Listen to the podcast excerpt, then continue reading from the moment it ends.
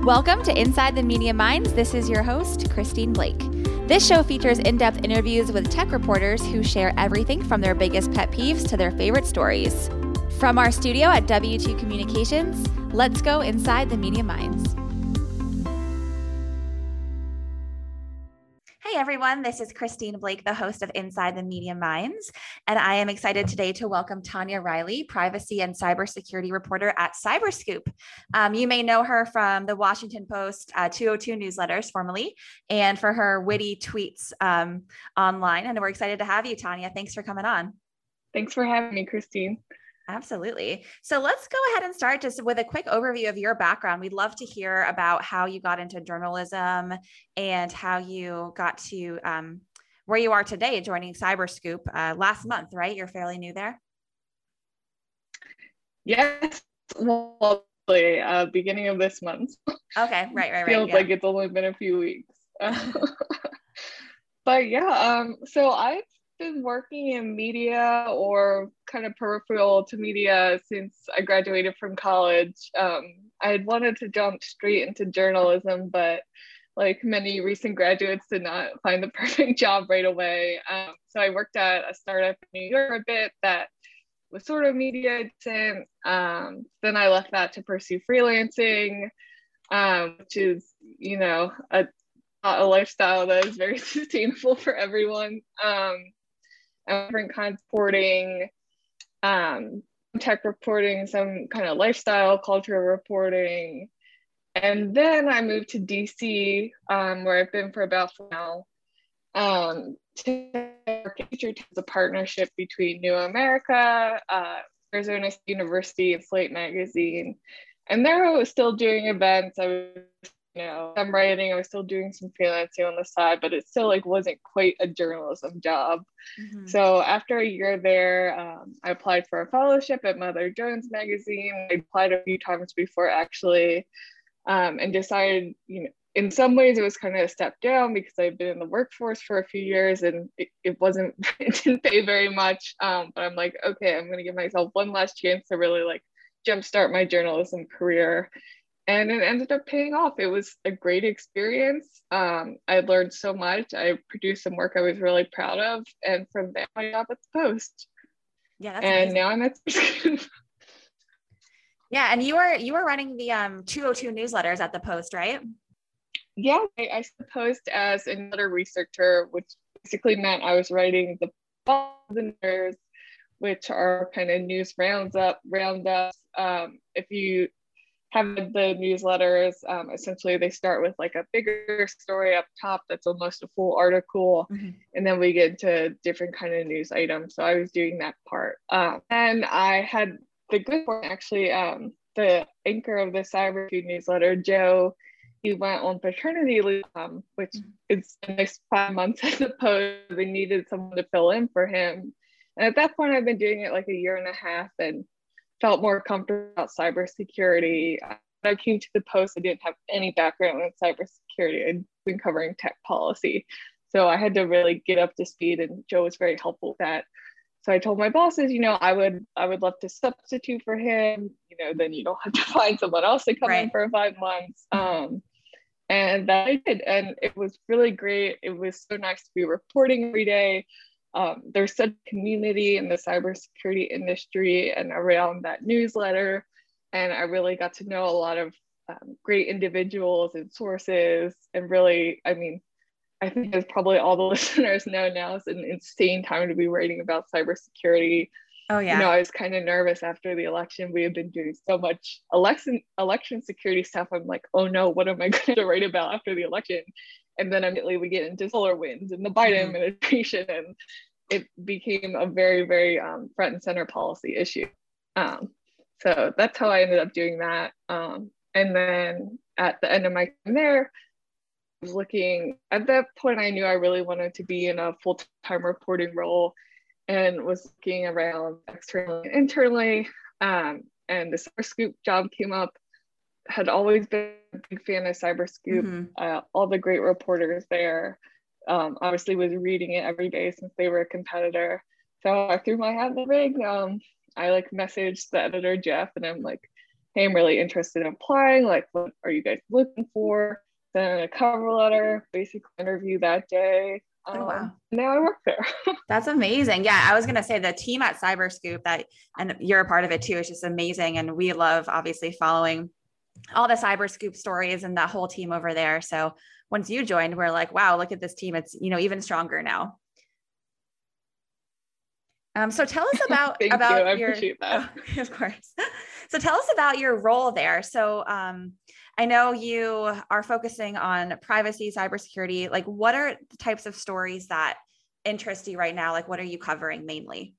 Yeah, so I came into Cyberscoop to help expand their coverage of technology and privacy issues, kind of beyond the borders of traditional cybersecurity coverage um, which I'm also still doing, especially we're a small team, so it's all hands on deck. Um, mm. But I really came in to cover topics like facial recognition, surveillance technology, how data is being collected and sold, and what Washington is doing about all of these things. Um, and that's really where my main focus is. Um, I'm still kind of getting into that just because uh, right now I'm actually this week I was the only reporter working, so still doing all kinds oh, wow. of stuff but yeah, we um, just with people out on vacation in summertime um, and paternity leave, actually, always paternity, lots of paternity leave uh, surrounding me. That's a trend. Um, yeah, which is great. I love to see that. I love organizations that care about those things. Um, even though I will not need that for a while. but yeah, so that's what I've really gotten into. Um, and I've already done a few stories on it. I'm working recognition related story right now. Um, I've done some privacy related things with regards to new technology, new technology from Amazon. Covered a little bit of what the FTC is doing, which is something that kind of intersects with society with breaches and privacy, um, and is certainly going to be an interesting agent to follow. In terms of the stories I'm looking for, I always say the most important thing is impact. Whether that's on a policy level, industry level, down to consumer impact. Maybe that means, you know, the discovery of a privacy issue. Um, it could also mean exploring a challenge facing the industry and how experts and companies are reacting to that. And certainly, you know, with all the changes seeing right now in the cybersecurity world and constantly in the tech world, there are all always stories about that. Um, it's interesting. I, I tweeted a thread earlier this month with some mm-hmm. of these ideas and got some feedback that a lot of the things I was interested in had sort of a negative bent to them. Um, which my intention definitely was not to shut out stories about positive things in tech and cyber, but I, I do think it about my start when things were a little more techno utopian, like, oh, tech is gonna fix everything, like civic tech. Um, you know, we we know now that's not the whole picture, and mm-hmm. I think there's a little burnout on that. Um, so I do tend to have my guard up a little bit for any pitches that are like, this is a panacea solution to the woes facing our society. Mm-hmm. Um, but I, I am interested really with privacy and cybersecurity. There's a lot that needs to be done in a direction and a lot of improvements that need to be made. So, um, you know, I think if you pitch things in a realistic scope and don't try to oversell them, it's always a good strategy to use. Um, the other thing being said is I don't really cover product news that much, um, which is where a lot of us come from. Mm-hmm. I'm a lot more interested in kind of like bigger trends. Um, so, and then in terms of resources, I normally prioritize direct experience. So it helps when pitches are as specific as possible as why this individual has a valuable perspective. You know, is this a law that's going to impact your company? did your CEO previously serve in a government capacity related to this topic? Mm-hmm. You know, what can they bring to the story that no one else can? Because I, I get flooded with pitches. So to stand out, like you really have to make that connection for me. Um, and I think just because of the reality of timing, you know, sometimes something will happen, particularly like a cybersecurity incident. And then two days later, I'll get a pitch. Hey, do you want my CEO to comment on this? I understand just kind of the reality of timing that that's how things run, but at that point I've probably moved on to a new topic. Right. Um, so, but that, that being said, like even, you know, I, I don't always respond to those pitches, but if someone looks really interesting, I'll keep that email and give them for the next time I'm writing about that subject. Like, oh, I remember the CEO had thoughts on XYZ topic or XYZ experience and I'll go back through my email and get in touch with um, whoever pitched me. Mm-hmm. So they're not, you know, it's not totally going into a void, but it is a lot to keep top of. Oh my gosh, I'm sure you get flooded with with different resources, especially like as we're seeing these headlines like mainstream news with the colonial pipeline, SolarWinds all of the um the executive order and everything. It's just there's such a um, saturation of cybersecurity news and every vendor wants to throw their hat in the ring and you know comment on it and be the expert on it um, so it's i mean that's really valuable to know what types of resources you're looking for for your stories um, and I, I, have a question too about um, how you leverage research because we also see a number of threat intel companies and um, other vendors putting out research or you know looking at the dark net and to what extent do you use research or value that for your coverage yeah, so I think um, for cybersecurity research is really important to us. And I particularly love talking to research, especially if you can get me an exclusive on something or mm-hmm. something early, that's great. I think one area in which it gets harder to cover research is if, for, for me at least, is one, if it's super general, like there's always like you know annual threat reports and they all come out at once and mm-hmm. normally i'm kind of trying to silo that maybe into like one or two trend stories um, so those you know it's a little harder um, or if research is just like very transparently like promoting a product right. which to some extent that's you know that's how a lot of this research works and it's kind of my as a journalist to be judicious about it and make sure I'm not just like putting out a press release. Um, mm-hmm. But I think, you know, the more specific the research, the better. Like if you're telling me something novel or that hasn't been explored, it's really great. Um, but I, will never like say no to like a research embargo normally. I right. will say, hey, let me see it, and then we can go from there. It's always worth sending, I think. Yeah, no, that's definitely fair. Um, and then, you know, throughout your career, um, what is one of the most memorable stories that you've written, something that stands out in your mind?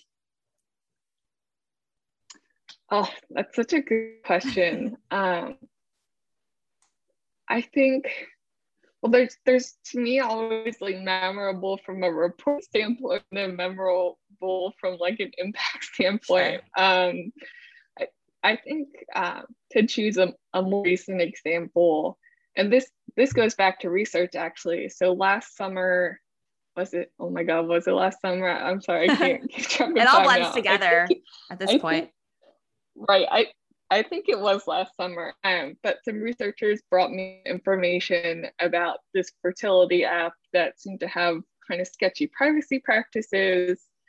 Um, to know if I wanted to write a story on, and I did because privacy, women's health, really interesting stuff. Mm-hmm. Um, it ended up being a really hard process with going back and forth with the researchers and going back and forth with my editor because at that time I was writing the newsletter and you know doing a newsletter on top of more enterprise kind of work. It's it's a lot of work for everyone involved. Um, but what really stood out about it to me is after the fact, I just got contacted by so many women being like, I had no idea that this app I used was doing this stuff. Um, it there was a little like subreddit for women. It was I guess like a fertility tracking app and a subreddit wow. where it was very popular. Um, and so the story spread a lot there, and like all these women like were like, oh my god. Um, and then a few months later, I got a tip about the app sending out weird notifications. So people had remembered that I had written about it and reached out to me. Um, and I ended up not being able to do anything with that tip, but it was nice to know that that story had stuck with someone to the extent that they're like, oh, okay, this is the reporter to talk to. Yeah, um, it sounds like that story made an impact. Of, yeah. Right, right. And that's what I was saying kind of at the top of conversation that I really am driven by impact journalism. And it doesn't have to be like Congress citing my work, which sometimes does happen, and that's awesome. It could just be like someone who uses this app finding out that the privacy policy was a little than they thought it was. And I think, you know, particularly for privacy oriented stories, like we just expect, you know, I like will scroll through privacy notifications all the time and be like, okay, like I think TikTok up its privacy notification. Mm-hmm. I think I just like swiped yes because I wanted to watch my TikToks and then realized like a day later, oh wait, this was a story I should have written. So it's it's important to make those things understandable to readers. Um, yeah, and make them aware that these things need to be transparent. Yeah, especially you know you think about um, the younger generation and older generations, and just um, I mean, people just have an innate desire to look at the TikToks and just scroll past the notifications and accept the privacy agreements because it's just ingrained in our culture now that it's just like, oh, I want to go this, I want to go to the app or I want to do whatever it is. And they don't even think about privacy. I know like my parents are the same. It's like, oh, we just expect privacy. We don't expect things to be leaked out, especially people that don't work in cyber or tech at all. Um, so I think to that extent, it's super important to bring light to these issues and these topics. Yeah, absolutely. So, with such a, a saturated and um, news cycle and cybersecurity market, how do you think companies should differentiate themselves in such a crowded space? That's a great question. Um, and I think, you know, going back to some of the things I mentioned, specificity really helps if you can really because right my job is to tell a story so the closer you can get to pitching me a story versus a concept or you know like a little tidbit of news that really helps like help me make the connection between what you're pitching me and why it would be a good story for readers mm-hmm. like you don't have to do my whole job for me of course but um, that helps if i can kind of like get a clearer vision from the beginning of why this would be important to share mm-hmm. um, I think the other thing is just, and this is more of a style thing, but I hate gimmicky pitches. Like I will, like you can have a great pitch, but if you lead it with a gimmick, I'll probably ignore it. So something like okay, good um, to know. I'm trying to think of a good example, but or like anything that's like I don't know, like aggressive subject lines or like I feel like people tweet about these. I try not to tweet too much. Them, but, no, um, I've, I've, definitely seen some some of the uh, feedback on those types of pitches because it just doesn't feel natural and it just isn't. I don't know. It just doesn't feel real and just kind of silly. Right. It's like for both professional adults, like you can be friendly, but you know, let's let's talk business. Um, yeah. And I think having genuine enthusiasm about what you're pitching, not because like your boss told you to, but because like like show me how like interested you are as a potential reader in something mm-hmm. like this um because right you want you want and i want to have a friend or a family member or well maybe not a coworker in my case but someone who isn't involved in this world read this story and think wow that's really interesting this is really valuable information for me to have like you and i like we work in this world we know all like the ins and outs it's obviously interesting to us, but my job is to make sure it's interesting to like my mom. Mm-hmm. Yeah, absolutely. That's good. That's definitely good to think about. Um, and then, you know, we're, we're about halfway through 2021, which is just crazy. Uh, what, and we've seen a lot of huge cyber stories happening so far, um, especially, you know, as people are going, going out more, getting out post COVID life. What do you think is going to be one of the biggest stories this year? That's a great question. Um, I guess I am, you know, I'm.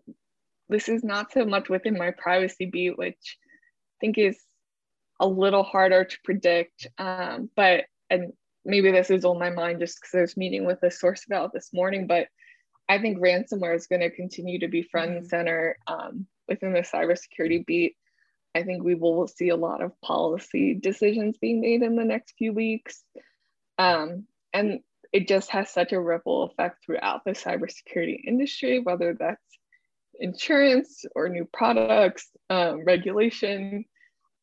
I just think that will probably be front and center for a while. Mm-hmm. Um, with regards to privacy, um, I am really interested in, and I did a story about this the other week, but the push towards digital identification. Um, Wallet, or sorry, Apple is going to have its own like kind of digital driver's license. Mm. Obviously, with vaccine passports, we're kind of moving towards okay, how do we have this identify people through these virtual means, whether it's digital ledgers or fingerprints or whatever. Um, so maybe maybe that won't pick up, but I, I do think hopefully that will be something to follow. Yeah, absolutely. I know I did read that story of yours, and I think the vaccine passports, and it's just fascinating what is happening now and what sort of information is just floating around out there, especially when it comes to like medical medical stuff as well. Yes, definitely. Um, and I think it's it's interesting, and I'll just leave this tidbit, but the FTC is revisiting some of its rules around how apps collect and share medical data since HIPAA HIPAA does not cover as much as you think it would. So mm-hmm. I think we will see probably more regulation in that space as well. Okay, yeah, definitely. Um, that definitely makes sense. I know a lot of people that we've been talking to say the same thing about ransomware. Um, and then also just data being out there in every direction on every sort of app or platform. mm-hmm. um, and then just a, a listener question. Um, and we all know you're an active social media user and love following your tweets. Um, how do you leverage um, Twitter and pros and cons? Um, I, I, remember actually when you were looking for cat photos for the 202, I thought that was hilarious. But I think it, it's a good way to like you know see someone's personality and find out what they're really looking for. So I guess pros and cons from your point of view and how you leverage social media as a journalist. well, I, I think probably I'm a little too online. Um, maybe for my own sanity at this point, it's been helpful during the pandemic to feel virtually connected to people, right. I think. Um, but it, it is to me a really great resource. You know, just yesterday, um, Chris Krebs had made a comment um, about breaking out CISA from DHS, and this was an idea that I just had never heard before. So I'm like, hey, is this something people have been talking about for a while? I've only been covering this subject so long. And a few people chimed in with information that helped me get started on a story about this. Um, I do like to find sources on Twitter just because there are so many sources in cybersecurity, mm-hmm. or I'm looking for someone to speak quickly. Um, so I'll, I'll put out source calls and I, you know, I will contact people that DM me there or whatever sometimes. Not in every case, but I, I do use it as a way to find stories and sources.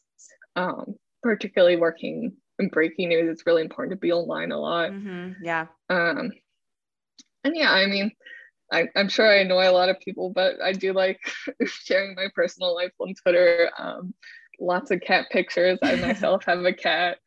Um, I think he probably has more fans on Twitter than me, but love that. That's great. And then, yeah, outside of work, is there something our listeners maybe wouldn't know about you that you're interested in outside of journalism? Uh, that's a good question. I feel like I'm kind of boring in that my passions outside of work are very similar to my passions inside of work. Um, I love creative writing. Um, I'm working on a novel right now, which is a silly thing to oh, admit, oh, wow. but that's kind of been my pandemic project. Um, I have a twin sister, which you might actually know from my Twitter if you're like a close follower. um, but yeah, and I love TV. I don't tweet about it as much, but I'm a huge TV fan. So okay. I love like just gabbing about people with TV shows. Okay. Any uh, show you're watching right now? Um, I'm actually in a lull right now. So okay. if anyone has recommendations, let me know. There, I feel like there is a bit of a lull right now too. So we'll have to we'll have to find something good. yeah. Um, great. And then anything um, Cyberscoop is working on that you want to highlight or promote coming up? Um, not at the moment. We actually just got done a bunch of big events um, called Cyber Talks but um, we're always doing events. So please subscribe to our newsletter and you can learn more about that and get a nice little roundup of our stories. And if you don't already follow Cyberscoop on Twitter, follow us, follow me. Mm-hmm. Um, but I think that's it for now. Yeah. And are you guys going to Black Hat this year or passing on that? Um, I don't know. Mm-hmm. Yeah, it's going to be interesting to see how um, in-person events come back. I know a lot of us are looking forward to DC Cyber Week in the fall. Um, so hopefully we can get back out there to some of these in-person events coming up. Yes, definitely. Um, I am hoping next year I get to Vegas somehow. I've never been, so I'm looking yeah. forward to it. No, definitely. Black Hat is a very interesting time, a lot going on. Um, well, Tonya, thanks so much for coming on the podcast. It was great to learn more about you and your new role at Cyberscoop and a lot of great takeaways for our listeners um, to pay attention to and to think about as they communicate with you and help um, position you with some resources. So, yes, thank you so much for having me, Christine. Absolutely. Well, everyone listening, this has been Christine Blake with Tonya Riley. Have a great day. Thank you for joining us on today's episode of Inside the Media Minds. To learn more about our podcast and hear all of our episodes, please visit us at w2com.com slash podcast and follow us on Twitter at Media Mind Show. And you can subscribe anywhere podcasts are found.